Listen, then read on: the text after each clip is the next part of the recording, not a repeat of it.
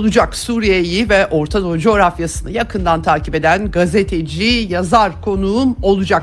Gündemi de aktaracağım size. Tabii dün G20 toplantısı vardı Hindistan'da, yeni e, Delhi'de Rusya diplomasisi öne çıktı. Amerikan Dışişleri Bakanı Rusya Dışişleri Bakanı ile ayaküstü Amerika'nın talebi üzerine olduğu anlaşılıyor.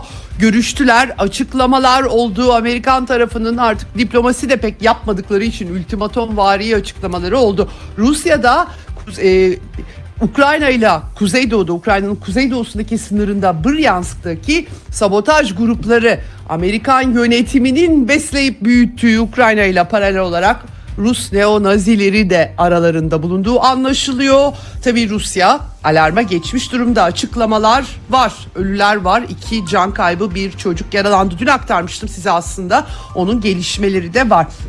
Avrupa'dan e, başlıklar var bugün size e, aktaracağım ve vaktim yeterse Orta Doğu'da da İsrail var. Ama tabii Türk dış politikasını konuşacağız programın ikinci yarısında. Başlamadan frekanslarımı hemen tekrar ediyorum. İstanbul'dan 97.8, Ankara'dan 96.2, İzmir'den 91, Bursa'dan 101.4 ve Kocaeli'nden 90.2 karasal yayın frekanslarımız bunlar. Bunun dışında Sputnik Türkiye'nin web sitesi üzerinden cep telefonu uygulamasıyla Türkiye'nin her yerinden bizi dinleyebilirsiniz. Telegram hesabının linkini şimdi Twitter hesabımdan ayrıca ben de paylaşacağım. Oradan e, çok basit eğer e, e, Telegram hesabınız varsa Radyo Sputnik'e katılmanız bizi her yerden dinlemeniz için yeterli efendim diyelim başlayalım eksere. Dünya kadar mesele, dünyanın tüm meseleleri. Ceyda Karan, eksende dünyada olup biten her şeyi uzman konuklar ve analistlerle birlikte masaya yatırıyor. Dünyadaki meseleleri merak edenlerin programı Ceyda Karan'la Eksen hafta içi her gün saat 16'da Radyo Sputnik'te. Evet tabii Türkiye iç siyaseti tartışıyor ama dünya yerinde durmuyor. Ee, Türk dış politikasında etkileyecek gelişmeler bunlar. Ben de işin dünya e, bölümünü aktarıyorum size. Ee, Ukrayna çatışmasında dikkatler dün itibariyle Ukrayna sınırından yapılan sızmalarla sabotaj harekatına çevrildiği Bryansk bölgesinde Rusya Federasyonu'nun sınırdaki köyler Lubechane köyünde rehin almalar, araçlara ateş açmalar, iki can kaybı, bir çocuğun yaralanması, e, vali açıklama yaptı, e, FSB açıklama yaptı Federal Güvenlik Servisi. Durum kontrol altında gözüküyor. Görüntüleri yayınlandı. Bir kısmının Rus neo-nazileri olduğu ve arkasında Ukrayna ve Amerikan e, işbirliği olduğu görüşü aktarıldı. Rusya Federasyonu tarafından saldırı sonrası görüntüleri yayınladı. E, FSB aynı e, zamanda. E, bu Rusya e, içerisinde Ukrayna istihbaratına çalışan neo-nazilerin vatana ihanet suçlamasıyla bir kısmının tutuklandığı vurgusu yapıldı başka bölgelerde de. Rusya içerisinde sabotaj alarmları zaten daha öncesinden verilmişti. Hemen arkasından bu olaylar gelmiş durumda. Ee, Rusya diyor ki NATO silahlarını kullandığı sabotajcılar ve ABD ve NATO'nun onayı ve desteğiyle gerçekleştirdiler vurgusu yaptılar. Bir bir başka unsuru da Rusya'nın terörle mücadele bu operasyona başlarken tabii hem Donbas'taki Rusça konuşan nüfus hem e, Rusya sınırlarından Batı'nın Minsk anlaşmasını çöpe attıktan sonra genişlemeye devam etmesi gerekçelendirilmişti. Pek çok şey açıklanmıştı hepimiz biliyoruz. E, Kremlin e, sözcüsü Dimitri Peskov sızmalara karşı tedbirler alınacağını dile getirdi. Dün Putin'in açıklamasını aktarmıştım ben size. E, Bryansk'ta yapılanın bir terör eylemi olduğunu, sivillerin hedef seçildiğini e, dile getirdi. E, Kırım lideri Aksenov da açıklama yaptı. Bu arada Kırım'da da yoğun güvenlik önlemleri alınmış durumda. Zelenski'yi Kırım lideri e, Şamil Basayev'e benzetti. E, Zelenski Basayev'in izinden gidiyor demek sonu da aynı olacak teröristler affedilmez ifadelerini kullandı. E, 2016, 2006 senesinde İnguşetya'da Şamil Basayev etkisiz hale getirilmişti. Ondan önce sivilleri rehin aldığı eylemlerle tanınıyordu Çeçen terörist. Evet şimdi Ukrayna ise biz yapmadık diyor ama tabii doğrudan Ukraynalıların olması gerekmiyor. Özellikle e, bu konuda ben Telegram kanallarında pek çok fotoğrafta gördüm. E, Rusya'nın e, Rusya'dan Ukrayna'ya geçip neonazi ideolojisinin birleştiriciliği burada söz konusu. E, Ukrayna ile birlikte e, savaşanlarda eksik değil tam da bunun için kullanışlı oldukları anlaşılıyor. Tabi Rusya Dışişleri Bakanlığı açıklama yaptı. Batı'yı savaş suçlarına ortaklık etmekle suç e, suçladı. Medvedev'in açıklaması var. Rusya'daki terör eylemlerine katıldıklarını dile getiren bir açıklama yaptı. Sayın Sunak, Macron, Scholz ve Biden bunlar sizin yarattıklarınız dedi Dimitri Medvedev. E, onlara nasıl yaklaştıksa yaklaştıysak size de öyle yaklaşacağız diye çok keskin bir e, söylemde bulundu. Siz de teröristlerin doğrudan suç ortaklarısınız ifadelerini kullandı. Şimdi e, e, Bryansk saldırısı sonrası Rusya'da bu saldırının algılanış biçimi bu şekilde efendim. Bir de Moldova ve Transnistria bölgesinde bir hareketlilik vardı. Bu konuda Rusya Federasyonu e, Rusya karşıtlığından vazgeçilmesi, e, dayanaksız bir savaşa e, sürüklenilmemesi Moldova hükümetine uyarılarını devam ettiriyor. Küresel planda gündemi belirleyen ise dün e, aktarmıştım bir kısmını size. Hindistan'ın başkenti Yeni Delhi'de dönem başkanı Hindistan gelişmiş 20 ülke Rusya dahil olmak üzere ve Batı ülkeleri de tabii ki dahil olmak üzere G20 toplantısı. Bu toplantıda Ukrayna harekatının özel harekatın e, üzerinden ilk kez bir telefon görüşmesi olmuştu. Geçtiğimiz yaz Sergey Lavrov'la Anthony Blinken arasında ilk kez yüz yüze görüşme gerçekleşti. Ayaküstü olduğu anlaşılıyor açıklamalar iki taraftan da. Ee, Maria Zaharova ABD tarafının talep etmesi üzerine kısa bir sohbet yapıldığını dile getirdi. Herhangi bir müzakere olmadı dedi. Lavrov'un Amerikalı mevkidaşına her zamanki kendine özgü tavırlarıyla Amerikalı mevkidaşına yanıt verdiğini söyledi. Yaklaşık 10 dakika sürdüğü anlaşılıyor. Batılı kaynaklardan bu şekilde aktarıldı. Amerikan tarafı da kendisi ultimatom vermiş şeklinde aktarıyor. Rusya tarafının aktarımı başka, Amerika tarafının aktarımı başka. Bu ultimatomda da bizim Ukrayna'ya desteğimiz sürecek. START anlaşması, nükleer silahlarla ilgili stratejik silahsızlanma anlaşmalarının sonuncusu askıya almıştı. Rusya Federasyonu buna geri dön, gözden geçirin, geri dönün ve e, Rusya'da casusluktan hüküm giymiş Paul Whelan'ı serbest bırakın şeklinde aktarılmış vaziyette. Tabii Zaharova Blinken'ın Lavrov'la görüşmesinin profesyonellikten uzak bir biçimde olduğunu e, söyledi e, daha sonraki Rusya medyasına açıklamalarında imaj, halkla ilişkiler ve reklamlarını yapmaya önem veriyorlar dedi. Blinken'ın halkına bir şey sunması gerekiyordu. Lavrov'u koridorda yakalamaktan başka sunacak bir şeyi yoktu. Amacı Amerikan diplomasisinin açıklarını kapatmak olan profesyonellikten uzak teknikler diye nitelendirdi. Eğer diplomasiye geri dönmek istiyorsa Amerika böyle ucuz PR çalışmalarıyla uğraşmasınlar vurgusu yaptı. Amerikan Dışişleri Sözcüsünü de tabii bu konuda hemen gazeteciler soru yağmuruna tutmuşlar. Öyle gözüküyor. Ned Price Amerikan Dışişleri Sözcüsü e, o da bu Lavrov'la kısa bir görüşmeydi. İkili görüşme, e, uzun süreli bir görüşme değildi. Blinken dedi. Dünyanın geri kalanı için önemli olan mesajları açık doğrudan iletmek istemiş. Fırsattan istifade talebi doğruluyor aslında bu e, manada. Üç mesajı tekrarladı demin aktardım. Kim talep etti diye sorduklarında biraz kaçınmış sanki yanıt vermekten Amerika'nın talep ettiği noktasında.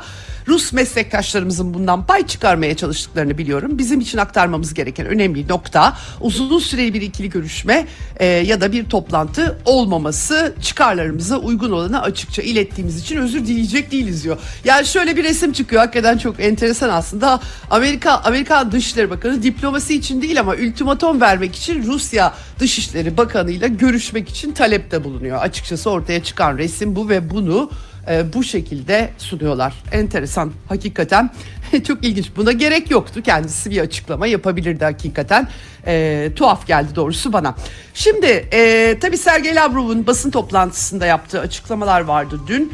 E, ben aktarmıştım size. E, G20 grubunun ekonomi, dünyanın gelişmekte olan ülkelerin sorunlarıyla uğraşmak yerine Batı'nın ajandası yüzünden e, e, saçma bir resim oluşturduğunu söylemişti Sergey Lavrov ve e, e, aynı zamanda kendilerinin müzakereye açık olduğunu bir kez daha yeniledikten sonra gelişmekte olan küresel güneyden batılı mevkidaşlar adına özür de dilemişti Sergey Lavrov. Dikkat çekiciydi. G20 deklarasyonu da onaylanmadı çünkü Ukrayna dosyası e, çok da e, e, belki bu Batı'nın açtığı ekonomik savaştan yıpranma bakımından, zarar görme bakımından ve hatta Batı medyasına yansıdığından bak yola çıkarsak Batı ve geri kalanlar diye formüle edilen dünyanın aslında çok da katılmadığı bu Batı'nın yaptırımlarına artık ortada. Dolayısıyla bu deklarasyon biraz güdük kalmış oldu, çıkamadı. Ee, ve e, tabii Rusya Federasyonu e, kendi diplomasisini anladığım kadarıyla gelişmekte olan ülkelere de izah etmiş oldu. Dışişleri Bakanı e, Çavuşoğlu da bu toplantıdaydı, Yeni Delhi'deydi. E, Sergey Lavrov'la özellikle Suriye bakımından görüşmeler yaptıkları anlaşılıyor. E, Lavrov'la Çavuşoğlu'nun. E, Lavrov aynı zamanda e, bir konferansa katılmış Yeni Delhi'de. Orada da özellikle Batı'nın doğal gaz boru hatlarını patlatmasına Rusya'nın bir daha izin vermeyeceğini söyledi. Kuzey yakın iki boru hattı Almanya ile Amerika Birleşik Devletleri bu askeri operasyonun başında Biden'ın ağzından bitireceğiz demişti ve e, fail ortadayken Pulitzer ödüllü ünlü araştırmacı gazeteci. Özellikle Amerikalı devlet içerisinde Amerika'da e, derin gırtlak denilen bir takım kaynakların rahatsızlıklarını dile getirmesiyle tanınan gazeteci Kuzey Yakın 2 hattının patlatılmasının detaylarını yazmıştı ve Batı'da çok gözle görülür bir Amerika'nın yalanlaması eşliğinde tabii ki örtbas girişimi olmuştu. Şimdi tabii bunun tekrarlanması riski ben de aktarıyorum size. Yani Türkiye'nin de doğalgaz boru hatları var. Hepimizin çok için çok önemli. Dolayısıyla şimdi müttefik bir ülke, müttefik gördüğü bir ülkenin sivil altyapısına bir saldırı düzenleyip de bu işin içerisinden kolaylıkla sıyrılması hakikaten çok e, dikkat çekici bir husus. Herkesi rahatsız eden bir şey bu tarz sivil kaynakları olan ülkeler bundan sonra acaba yani bunu bir anlamda tehdit olarak da algılayabilirler. Biz Amerika'nın dediklerini yapmazsak başımıza böyle şeyler gelir mi diye kaygılanabilirler. Gerçekten bu kaygıyı dile getirdiği anlaşılıyor Sergey Lavrov'un. Ee, burada e, artık e, güvenilemeyeceği e, ve ama kendilerinin önlem almak durumunda kaldıklarını söylemiş. E, Amerikalılar bunu saçmalık olarak nitelendirdiler. Seymour Hersh e, bulguları yayınlayınca nasıl tepki gösterdiklerini gördünüz. Almanya fiziksel ve ahlaki olarak her anlamda küçük düşürüldü. Şimdi tabii e, Almanya şansölyesi de Amerika ziyaretine çıkıyor. Dolayısıyla hakikaten acayip bir resim Çin ve Rusya böyle bir talepte bulunmuşlardı. Ee, e, bu toplantı vesilesiyle Sergey Lavrov Çinli mevkidaşı Qin e, Gang'la da ilk görüşmeyi gerçekleştirdi. Yeni atandı Qin Gang iki e, bakan uluslararası ilişkilerin demokratikleştirilmesine karşı koyma çabalarını kabul etmediklerini, Amerikan hegemonyasını kastediyorlar tabii ki. Vurguladılar tabii bu yıl içerisinde hakikaten e, BRICS'in de önemli zirveleri olacak. Bir biraz böyle bir üçüncü dünya kıpırdanışı eğilimi, tarafsız ya da e, Rusya ve Çin'in tarafına eğilen ülkelerde açıkça Batı yaptırımlarına katılmayarak kendilerini ortaya seriyorlar. Böyle bir resim var. E, bütün bu e, ce- e, cephede geçen hafta e, Çin'in tabii 12 maddelik ilkeler çerçevesi diyelim. Ukrayna hem Ukrayna çatışmasına son vermek müzakere ile hem de biraz küresel güvenlik mimarisinin çerçevesini çizmek. BM temelli ama Amerika'nın kuralları değil, BM kurallarını biraz altını çizen e, önerileri aktarmıştık, konuşmuştuk üzerinde. Anthony Blinken bu arada yeni Delhi'de değil ama bir de Orta Asya turu onlar da ikna etmeye çalışıyorlar. Çünkü ikna olmayan çok ülke var Rusya'ya karşı tavır almakta. Ee, orada Çin'in e, ortaya koyduğu çerçevenin dün de Mehmet Ali Güller aktarmıştı. Ben son dakikada görmemiştim. Ondan duymuştuk. Bazı olumlu unsurlar içerdiğini ama e, Kiev'e destek vermediği için içi boş olduğunu savundu. Yani zaten e, nasıl olabilir böyle bir şey? E, bir de e, yani tümüyle siz bir tarafı silaha boğarken e, müzakere zemini oluşturmak için hiçbir şey yapmazken Çinliler ilkesel bir çerçeve sunuyorlar. Başka ne desinler? Üstelik BM'ye atıf yapıyorlar ama tabii burada sıkıntı biraz Amerika Birleşik Devletleri'nin ve Batı'nın son 30 yılda BM şartını defalarca ihlal etmiş olması. Kıyas yapılmayacak gibi değil. Yani geçmişi şöyle bir şey çiziliyor. Onu da tabii kabul etmiyor insanlar. Ya şimdi siz unutun her şey tarih 2014'te başladı. Rusya'nın canı sıkıldı böyle bir operasyona girişti. Kimse diyemez zaten tarihe siyasete böyle bakılamaz. Dolayısıyla da enteresan bir resim çıkıyor. Ee, Blinken'da Çin e, tamam yani bazı olumlu şeyler söylüyor ama filan gibi. ama Kiev'in yanında değil gibi bir e, bu diplomasi buysa hakikaten enteresan bir resim. Ama Amerika'dan gelen haberler New York Times gazetesi örneğin son yazısında aktardığı haberde Amerikalıların Ukrayna'dan gelen e, Ukrayna'ya yönelik destekten yorgun düşmeye başladıklarını anketler eşliğinde aktarmış. Kongrede tabi 113 milyar dolar bir kısmı askeri yaklaşık 32-33 milyar dolara askeri yardım bunun çok büyük para Amerika'nın çürüyen altyapısı düşünüldüğünde tabii Amerika'da büyük bir siyasi mücadele de başlamış vaziyette. Bunlara atıf yapılmış Associated Press'in araştırması NORC yüzde 60 destek yüzde 48'e düştü diyorlar. Pew Research araştırması aynı zamanda e, aşırı yardım e, ettiğini düşünen Amerikalılar oranı %7'den 28'e %28'e ulaşmış. Bu da büyük bir rakam. Fox'un araştırması e, tabii e, Biden Kiev'e gitmişti hatırlayacaksınız. E, Kiev ziyaretinden sonra bir yüzde 40'dan yüzde 48'e hani demokratların eylemleri bakımından, hükümetin eylemleri bakımından bir yükselme var ama sıkıntı var. Kongre içerisinde de e, ben size aktarmıştım oturumlarda sorgulanıyor. Daha ne kadar para vereceğiz biz buna şeklinde. E, bu arada Trump tabii e, enteresan bir biçimde bu e, Jerusalem Post'a yer almış. Çünkü e, o aynı zamanda e, George Soros'la alakalı dünyada renkli darbelerin mimarı, e, renkli, neoliberal sistemin mimarı diyelim Açık Toplum Vakfı Vakfı'yla e, ünlü spekülatör. E, kendisi Yahudi asıllı o yüzden anladığım kadarıyla Jerusalem Post'ta Trump e, yeniden başkanlığa soyundu 2024'te ve bir e, bağış kampanyası için e-postalar yollamış ve o e-postalarda Biden için Soros'un 2024 seçimini satın almaya çalıştığını iddia ediyor. Ee, ve e, tabii Demokrat Parti'nin destekçisi olduğu küresel neoliberal modelin e, ve bu arada renkli e, devrimlerin maalesef hiçbirisi demokratik herhangi bir sonuç üretmedi ama onlar ısrarlılar. E, Demokratik Parti'ye de 170 milyon dolardan fazla para harcamış Soros. Dolayısıyla Trump vatansever ler e, George Soros'u e, engellesin diyor bu e, e-postada. Bunu söylediği için ve bu e, bağışları ifşa ettiği için de saldırıya uğradığını söylemiş. Doğrudan bir Yahudi asıllı seçmenlere e, hitap eden bir e, şey olduğu anlaşılıyor bunun. Ee, ve bunun üzerinden Trump'a da tabii Yahudi karşıtlığı gibi bir şey yükleniyor. Bu da enteresan İsrail e, açısından en kritik İbrahim-Abraham anlaşmaları Trump döneminde yapılmıştı hatırlayın. Şimdi tabii Amerika'nın gözünde bir yandan Çin var diyorduk. Ben dün uzunca aktarmıştım size bu plan, barış girişimi. Diplomatik olarak Çin'in öne çıkmasıyla eş zamanlı olarak Rusya'ya silah veriyor, verdi, verecek tartışmaları sızdırıldı, başladı. Bir de FBI'ın e, e, başı e, Covid-19'un kökeninin Çin'deki işte e, viroloji laboratuvarı olduğunu istihbarat topluluğunun görüşü olarak açık. Bir anda Çin'i böyle hem Covid cephesinden hem Rusya cephesinden bir üzerine çullanma gözüküyor.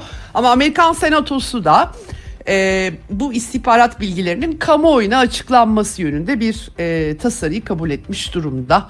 E, acayip bir şey. Bir yandan da Çin'e karşı ticari savaşı var tabii. Mikroçip özellikle engellemeye çalışıyor Amerika. Bill Gates bu arada Amerikalı milyarder.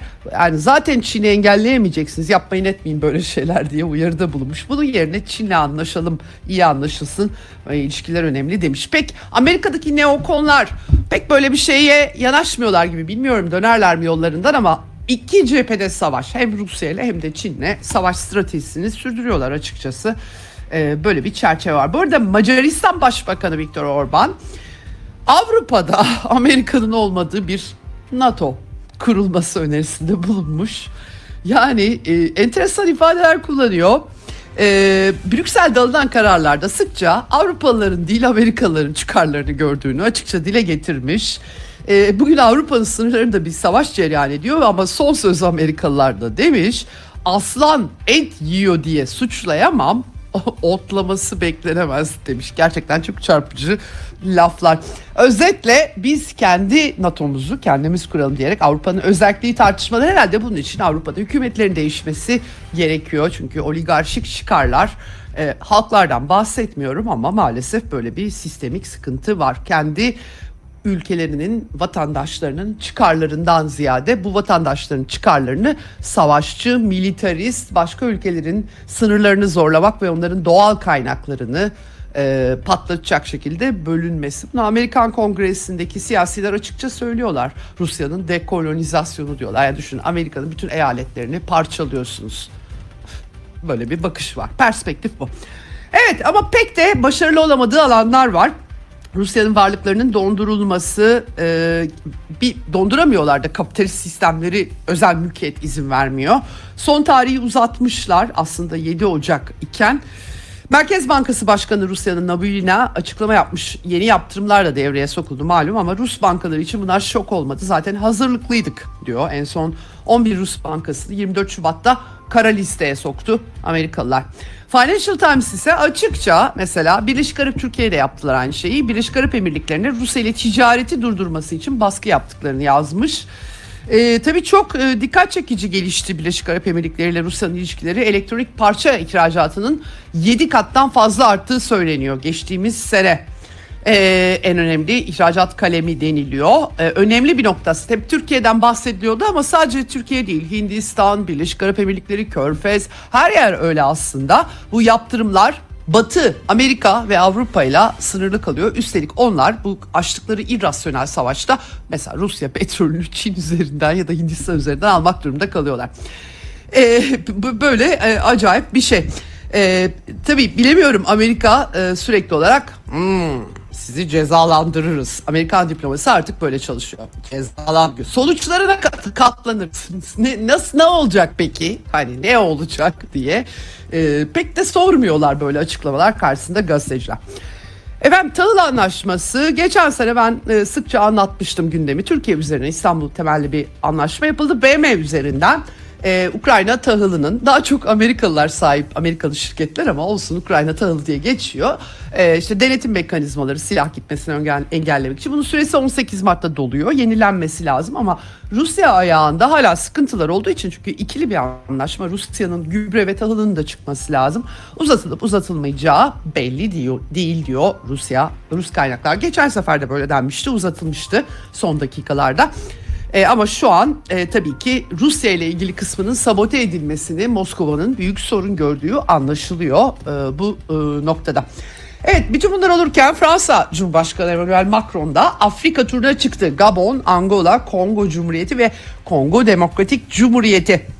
E, tabii Fransa'nın Afrika'daki geçmiş sömürgeleri üzerindeki nüfusu herkesin malumu. Frankofon dünya çok geniş Afrika'da fakat son dönemde özellikle Mali'de, e, Burkina Faso'da ciddi sıkıntılar yaşanmıştı ve Fransa'nın ülkeyi terk etmesi istenmişti. E, Macron buna karşılık Fransız askeri e, varlığını küçültme, yerlilerle tırnak içerisinde paylaşma gibi e, üslerde. E, bir de Wagner müzisyenler grubu Ukrayna'da orada etkili e, biraz böyle rekabet olmuştu. Şimdi ilk tur Gabon'da e, Fransa Afrik diye anılıyor. Bu proje Afrika'ya müdahale projesi artık bitmiştir diye açıklamış Macron. Bir zirveye katılıyor burada. Ee, ama tabii iç e, meselelere müdahale etme e, rolü e, Fransa'nın malum iken Macron tarafsız bir muhatap diye nitelendirmiş. Çok enteresan hakikaten. Ee, yine de bir böyle yenileyip de eski sömürgeciliğin izlerini silme çabasına giriştikleri anlaşılıyor. Ne kadar becer- becerecekler tartışmalı. Orta Afrika, Afrika Cumhuriyeti'nde Bangui'de yüzlerce insan Rusya ile işbirliğine son verilmesini isteyen Batılılara karşı me- mesela protesto gösterisi düzenlen, düzenlemiş ellerinde Rusya bayraklarıyla böyle de ilginç bir resim oluşuyor. Evet şimdi eee e, hafta başından beri İsrail e, Batı Şeria'da e, e, bir takım gelişmeler olmuştu. Bir, e, Huvara beldesinde iki Yahudi yerleşimci öldürülmüştü. Ardından yerleşimciler intikam saldırısına giriştiler. Onlar Filistin Arapları öldürdüler. Gerçekten dehşet engiz bir pogrom e, ortaya çıktı ve hatta İsrail Cumhurbaşkanı Isaac Herzog ile İsrail e, ordusu da Yahudi yerleşimcileri e, ve saldırılarını kınadı ama tabii İsrail siyasetinde bütün ırkçı e, damarda ortaya çıktı bu saldırılarla. E, çok önemli bir dönemde oluyor bütün bunlar çünkü İsrail'de aynı zamanda yüksek mahkemenin anayasa da yok İsrail'de yetkisini tırpanlayacak bir yasayı aşırı sağcı Netanyahu yönetimi geçirmeye çalışıyor. Ee, ve elleri güçlü açıkçası. Büyük bir sivil direniş başlamış gözüküyor İsrail'de. Ee, dün aktarmıştım çok kısa size. Netanyahu'nun bu yolsuzluklarda da adı geçen eşi Sara Netanyahu bir kuaförde 3 saat sıkışmış kalmış. Polis çıkartıyor zar zor. İsraillerin protestosu bu. Bu arada Filistinlerle bir alakası yok. Yüksek mahkemeden kaynaklanan. Ee, ve e, Netanyahu protestocuları işte e, bu Filistin kasabasını yakıp yıkan alenen pogrom yapan yerleşimcilerle kıyaslamış bu sefer. E, Huvvara'daki ve ortalık karışmış gözüküyor. Anarşistler diyor Netanyahu ve e, buna müsaade etmeyeceğiz. Huvvara'daki olay tabii hakikaten İsrail ordusu tarafından zaten pogrom olarak nitelendirilmiş durumda. Ama Netanyahu'nun ortağı Maliye Bakanı mesela e, Bezalel e, Smotrich alenen Huvara'nın yeryüzünden silinmesi çağrısı yaptı. Gerçekten Yahudi milleti açısından çok trajik çağrılar. E, Filistin meselesi tabii e, çok derinlikli bir mesele oturup tartışmak gerekiyor ama giderek görünüm çok korkunçlaşıyor İsrail açısından. Bu aynı İsrail'i Ukrayna'daki çok yine ironik ve trajik bir biçimde açıkça banderist ideoloji yani vaktiyle Yahudileri katletmiş olanları miraslarını sahiplenenlerle işbirliği içerisinde görüyoruz. Ee, hakikaten bu da çok çarpıcı bir gelişme. Evet şimdi birazdan e, Hüsnü Mali bağlanacak son bir not aktaracağım. Ee, Af, Af, Afganistan'ın yeniden yapılandırılması müfettişliği Amerika'nın Afganistan ordusunu e, çökerttik biz. Aslında ABD'nin 2021 Ağustos'unda Tal- Afganistan'ı Taliban'la 20 yıllık savaştan sonra Taliban'a bırakıp çıkıp gitmesi ile ilgili e, açıklaması, raporu daha doğrusu bu çöküş. E, baştan biz Taliban'la özetle dediği şu Taliban'la o kadar çok anlaşmak için fingir dedik ki Afgan, Afganistan ordusunun çöküşüne de e, e, yol vermiş olduk dedi. E, Amerikalılar aslında tabii ders almıyorlar. Hep aynı şeyleri bir kez daha yapıyorlar. Sonra da günah çıkartıyorlar. Sonra bir daha aynısını yapıyorlar. Bu sarmal böyle e, gidiyor. Ve e, BM Genel Sekreteri bu arada bu haftanın yoğunluğuyla size aktaramadım. O da Irak'ı ziyaret etti. Yine Amerikan işgaliyle anayasası yazılmış. Özel bölgeler yaratılmış bir e, bölge. Hani bugün Ukrayna'yı eleştiriyor Amerikalılar kendilerinin yaptıklarını hatırlamak bakımından. E, demokrasi tesis edildiği iddiaları tabii Irak kendi kendini biraz zor yönetiyor. Hükümet bile kuramaz haldeler ama e, bu özellikle IŞİD vak- vakalarına odaklanmış. El Hol kampı oradan e, bir sürü ya, batılı vatandaş var. Vaktiyle zerk ettiler, zerk ettiler Suriye'ye, Irak'a o kadar insanı. Şimdi büyük bir sorunla uğraşıyorlar tabii ki. Evet şimdi fakat Türkiye açısından bu hafta tabii Mısır önemli bir başlıktı. Telefon hattımızın diğer ucunda Hüsnü Vali var. Hoş geldiniz yayınımıza Hüsnü abi. Hoş bulduk.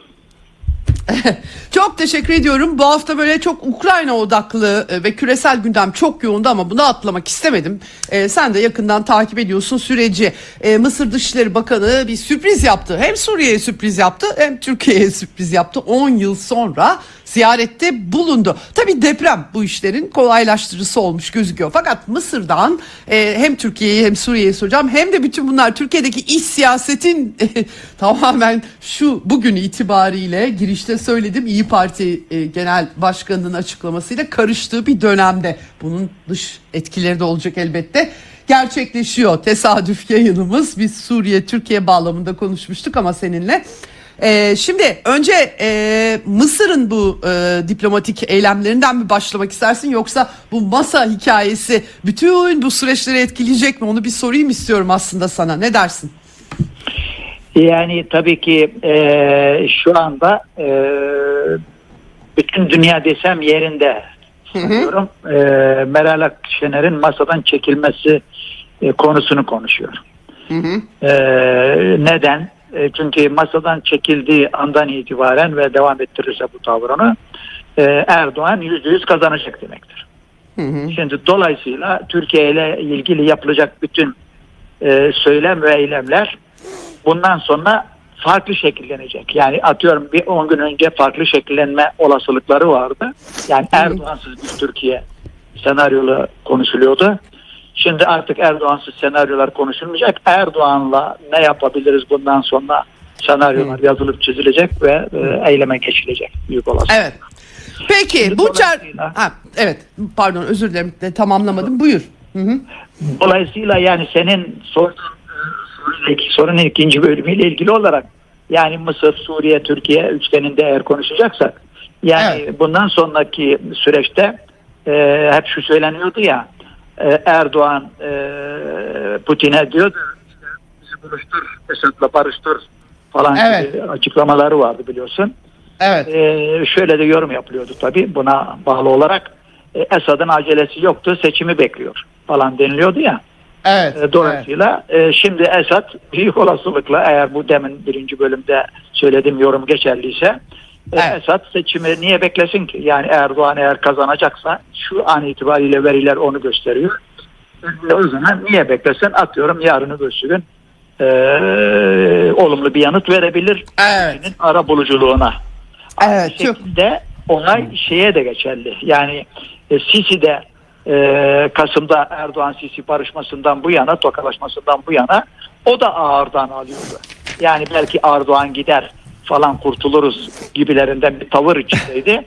E şimdi o da büyük ihtimalle gözden geçirecek, bu tavrını e, bu akşamdan itibaren ya da yarından itibaren. Hı, hı hı. Anladım.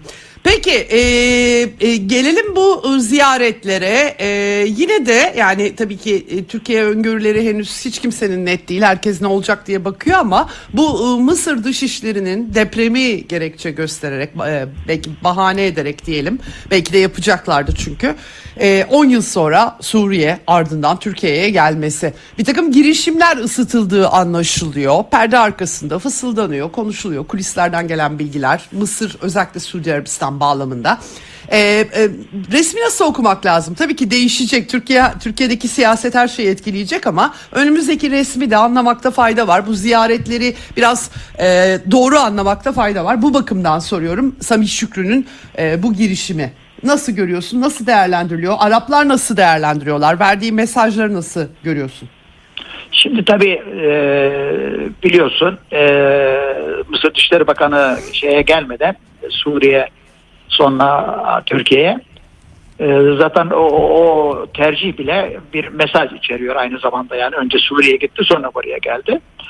İkincisi e, zaten depremin e, akşamı e, 6 Şubat'ta ya da 7 Şubat sabah mıydı? Neyse yani 6 Evet. Şubat'ta e, Sisi e, kaldırdı telefonu Esad'la konuştu. Şimdi bu tabii kendi başına bir hikaye. Yalnız deprem için geçmiş olsun ne istiyorsun bizim yapabileceğimiz bir şey değil. Tabii böyle bir e, şey e, konuşma e, içeri bu değil. E, Çünkü e, hepimiz biliyoruz ki Mart sonunda normalde Arap Liderler Zirvesi e, toplanıyor. Yani Evet. tekrar işte Esad'ı çağıralım mı çağırmayalım bağlamında bir çaba var. İşte bunun Birleşik Arap Emirlikleri de Cezayir'de, Ürdün'de işte bu çabanın içinde. İşte er, Esad çıktı, Umman Sultanlığı'na gitti. Ee, yani dolayısıyla deprem belki bir vesile olmuş olabilir. Ama onun öncesinde ve sonrasında e, Suriye'yi tekrar e, toparlama, Arap liderler açısından söyleyeyim toparlama e, çabası var. Şimdi bu toparlamanın en önemli ayaklarından birisi e, Esad'la Erdoğan'ı barıştırmak ya da Türkiye'yi e, Suriye'den uzaklaştırmak. Yani cümleyi farklı e, bakarsın. Evet, evet. E, olay böyle olduğunda yani konuşacağımız her şey Suriye ile barışırlar mı barışmazlar mı Arap ülkeleri başka bir şey mi olur? Her şey Türkiye'yi etkileyeceği için o boyutuyla e, baktığında e, bundan sonraki süreç yani yine dönüyoruz Türkiye'nin iç dinamiklerine ve dolayısıyla dış dinamiklerine ve dış ilişkilerine bundan sonraki süreç Erdoğan'ın e, elini biraz daha e, güçlü kılacaktır diye düşünüyorum. Evet. Ee, peki e, Suriye'de e, yani tabii Türkiye'ye bakılıyor ama e, özel olarak e, Mısır e, ile daha görünür olan e, ve Suudi Arabistan'la yapıldığı söylenen e, ya da belki de eşgüdümlü diyelim yapıldığı söylenen bu girişim e, Suriye'nin Arap dünyasına e, bakışı açısından nasıl bir resim isim var. Yani tabii ki hepsi Türkiye'den geçiyor, dönüyor, dolaşıyor hep Türkiye'ye geliyor ama e, daha Arapların hani biraz daha artık e, bir çünkü Amerika e, Münih Güvenlik Konferansı'nda örneğin Suudi Dışişleri Bakanı yani artık bu sorun çözülmeli diye açıktan söyledi. Bir de Amerika var onların başlarında fakat Rusya'nın Ukrayna'da e, e, başlattığı askeri operasyon ve Batı'nın e, itaat tırnak içerisinde oluşan itaatsizler grubuna söz geçirememesi görülüyor ve bunlar arasında Araplar da var, Körfez de var. E, Amerika e, e, aslında Amerika'nın her ne kadar e, fiiliyatta e, bir etkisi silinmiş değil şu anda ama daha bağımsız özerk diyelim hareket ediyorlar gibi. Bu bir fırsat penceresi açıyor mu Suriye açısından? Genel manada soruyorum. E, tamam da yani bütün bu söylediğin senin e, soru e, ve işte değerlendirme madem ki Amerika Amerika gittin e, o zaman Rusya'dan da söz etmemiz gerekecek tabii böyle. Peki, peki. Hı hı. Yani e, Suriye ne demek? Suriye Rusya demek. Yani şu anlamda Rusya demek. e, askeri varlık anlamında Rusya demek. E, siyasi sürecin tümünde Rusya var. Yani hem Güvenlik Konseyi'nden tuttur da işte Rusya'nın e, bütün bölgesel e, çabalarında e, Suriye hep önde tutuluyor. Evet. E, üçüncüsü de Rusya'nın e, bölgesel etkinliğinin artmasında da e, Suriye bir gerekçe veyahut da Suriye bir neden ya da Suriye bir vesile. Yani bugün e, so- Ruslar e, hava ve deniz üsleri Suriye'de olmasaydı belki Orta Doğu'da ve Akdeniz'de bu kadar güçlü olmayacaktı. Pazarlık Evet. anlamında söylüyorum. Tabii. Evet tabii ki. Şimdi dolayısıyla dönüyor dolaşıyoruz yine Suriye hem kilit hem anahtar. Yani herkes için geçerli bu ne yazık ki. Şimdi dolayısıyla e, Lavrov'un işte örneğin işte Ruslarla Fransızların e, Afrika'daki kavgası. İşte Rusların e, Mısır'a e, bayağı böyle flört ilişkisi içinde e, ilişkilerinin müthiş hızla geliştiği bir dönem yaşıyoruz şu aşama aşamada.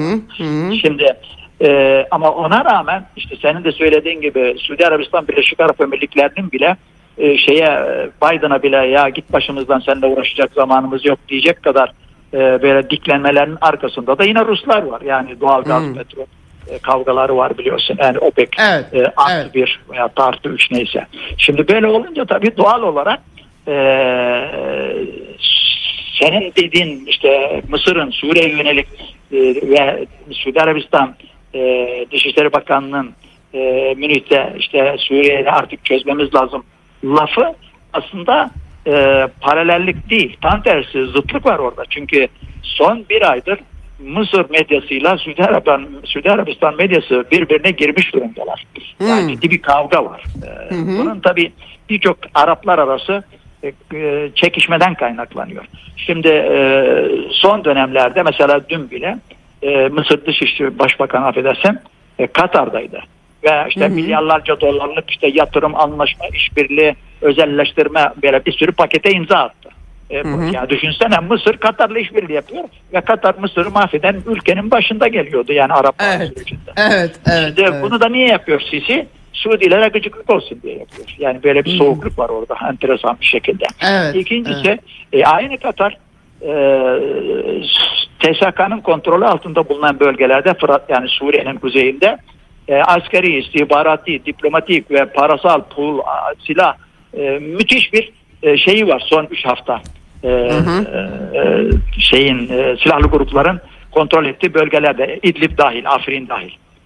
Şimdi yani eğer biz Türkiye'nin Suriye ile barışma olasılığı ya da işte Suriye, Mısır işte neyse e, Birleşik Arap Emirlikleri gibi bir üçgende dörtgende konuşacaksak e, Katar e, Mısır'la barışmaya çalışan bir Katar bir bakıyoruz e, oradaki Suriye'deki İslamcı gruplara destek veriyor. Hem de Evet. destek veriyor. Böyle bir Evet. çelişkiler, gariplikler, saçmalıklar döneminde ne yazık ki. Evet ama bunda Amerika'nın bir etkisi etkisi yok mudur birincisi? Buradan hemen son belki e, uzatabilirim tabii ama çıkabilir başka soru. İhvan e, ayağına geliyoruz. Şimdi e, İhvan e, Suriye e, projesi darbeyi yediğinden beri her şey tersine döndü. E, hepimizin gözleri önünde. Kendi içlerindeki ayrılıklardan da tabii kaynaklanıyor ama e, biz görüyoruz Suriye'nin kuzeyindeki e, HT, Heyet Tahrir Şam bölgesi bizzat Amerikalıların en büyük El-Kaide bölgesi diye e, Amerikalı yetkililerin Brett Mark Görk'ün andığı oradakiler Amerika ile sürekli temas halindeler. Yani herhalde Katar Amerika e, e, dayanışması ya da Amerika'nın ihvan projesi tümüyle bitmiş sayılmaz. Ee, e, yani bütün bu denklemlerde biraz geride kalmış gözüküyor ama e, tümüyle bittiği söylenebilir mi? Çünkü Türkiye'yi de sonuç itibariyle etkileyecek. Türkiye o projeyi Mısır vesaire Libya hattı pek çok bağlamda tıraşlamak durumunda kaldı.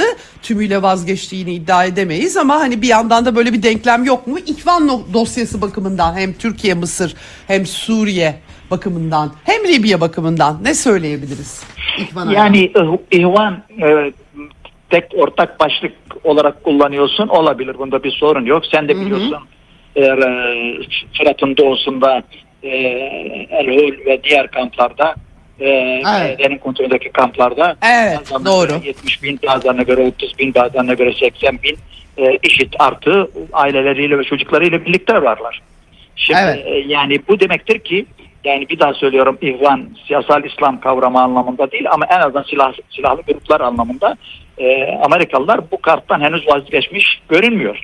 Birincisi bu. Hı hı. İkincisi hı hı. yani siyasal İslam olarak eğer konuşacaksak e, o zaman yani e, Suriye'nin işte kuzeyindeki Türkiye'nin kontrol ettiği bölgelerdeki bütün yapılar ihvan yani İslamcı, siyasal İslamcı bütün yapılar. E tamam hadi bundan da vazgeçtik. E, Libya, Libya'dakiler de öyle. Yani Mısır Türkiye ile barışacaksa ihvana karşı tırnak içinde yani çünkü Türkiye şu sözü verdi Mısır'a. Yani tamam ben sana karşı ihvanı kullanmayacağım, desteklemeyeceğim.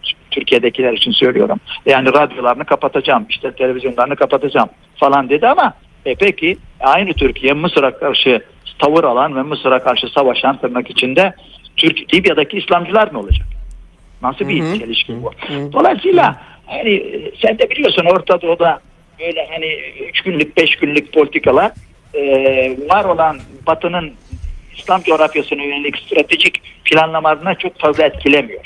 Sonuçta adamlar 100 yıldır layık Mustafa Kemal'in Türkiye'deki layık sistemin, cumhuriyetin e, layık söylemlerine karşı 3-5 yıl sonra 1928'de gittiler Müslüman Kardeşler Örgütü'nü Mısır'da kurdular. Yani 100 evet. yıldır biz bunu konuşuyoruz. Ya. Ha, formatlar, zamanlamalar, şekiller değişiyor. Yani kendi ülkelerinden Hüsnü Mübarek Amerika'ya hizmet ediyordu, Batı'ya hizmet ediyordu 30 yıl. Mısır'dan kaçan İslamcılar, Tunus'tan kaçan İslamcılar, Suriye'den kaçan İslamcılar neredeydi? Sen de biliyorsun İngiltere'deydi, Almanya'daydı, hmm. İsveç'teydi, Amerika'daydı. Evet. Sonra bir bakıyorsun devirdiler bunları, e, getirdiler, e, iktidar yapmaya çalıştılar Mısır'da, Tunus'ta, Libya'da. E, sonra kendileri Sisi'ye destek verdiler, devir dediler bunları. Yani biraz oynuyorlar, hadi öyle diyeyim biraz kabaca. Evet. Sanki, ya, biraz tiyatro seyrettiriyorlar bize demek bence daha sağlıklı diye düşünüyorum. Evet. Peki çok çok teşekkür ediyorum değerlendirme için. Gerçekten önemli başlıklar çıkarttım benim için. Hem e, Türkiye iç siyaseti ve dış politikada yaratacak olası sarsıntılara en azından olasılık olarak e, ışık tutmak hem Suriye, Mısır denklemi bakımından çok teşekkürler Hüsnü abi. Kolay gelsin. Evet, e, Hüsnü Vali ile konuştuk. Tam da ben e, bu hafta biraz e, es geçmiştim. Ukrayna gündeminin işte Çin'in e, açıkladığı e, belgelerin e, gölgesinde biraz kalmıştı ama Türkiye'yi yakından ilgilendiriyor. Bugün Meral Akşener'in yaptığı açıklama altılı masadaki büyük sarsıntı tabii nereye evrilecek henüz bilmiyoruz. Fakat pek çok şeyi etkileyecek Türk dış politikası açısından ve Orta Doğu'daki e, aktörlerin belki alacağı tavırları da etkileyecek. E, bu e, hakikaten kaçınılmaz gözüküyor. Bir bir yerinde tabii e, bütün bunların e, İran'da var. İran'ı e, Hüsnü abiye sormayı unuttum ama şimdilik onu gözden kaçırabiliriz. İran çok kapsamlı bir dosya halini almış durumda. Bir yanıyla İsrail'le bir kapışma olabilir mi diye İsrail'den tehditler, bitmek bilmeyen tehditler bunlar ama son dönemde Uluslararası Atom Enerjisi Ajansı üzerinden bir e, uranyum zenginleştirme e, dosyası da ısıtılıyor. Bunu görüyoruz. Amerikan yönetiminden açıklamalar görüyoruz. E, henüz sıcaklaşmış değil bu. İsrail'in başında daha büyük dertler olduğu anlaşılıyor. Hem Filistinliler bakımından hem içerideki aşırı sağcı damarın e, hükümet haline ge- gelmesi bakımından e, bölgesel denklemler için daha çok su kaldırır ama şimdiden e, bu hafta Pentagon İran'ın e, işte nükleer bomba için yok fisil malzemeyi 12 günde üretir aslında atom silahı da hemen yapamaz ama falan gibi bir böyle bir İran nükleer dosyasını ısıttığı görülüyor. Diyeceksiniz kadın protestoları ne oldu? Onlar şimdiden şimdilik gözden kaybolmuş vaziyette. E, böyle bir resim var efendim. Bu haftalık bu kadar eksenden Üstü Mali ile e, konuştuk Türk dış politikası Mısır Türkiye, Suriye eksenini ele aldık. E, haftaya e, bir kısa süre sizden izin rica edeceğim. Şahsi bir takım işlerim nedeniyle burada olamayacağım, eksende olamayacağım. Ama bir sonraki hafta kaldığımız yerden dünyayı anlamaya ve anlatmaya devam edeceğiz efendim. Hoşçakalın. Ceyda Karan'la Eksen sona erdi.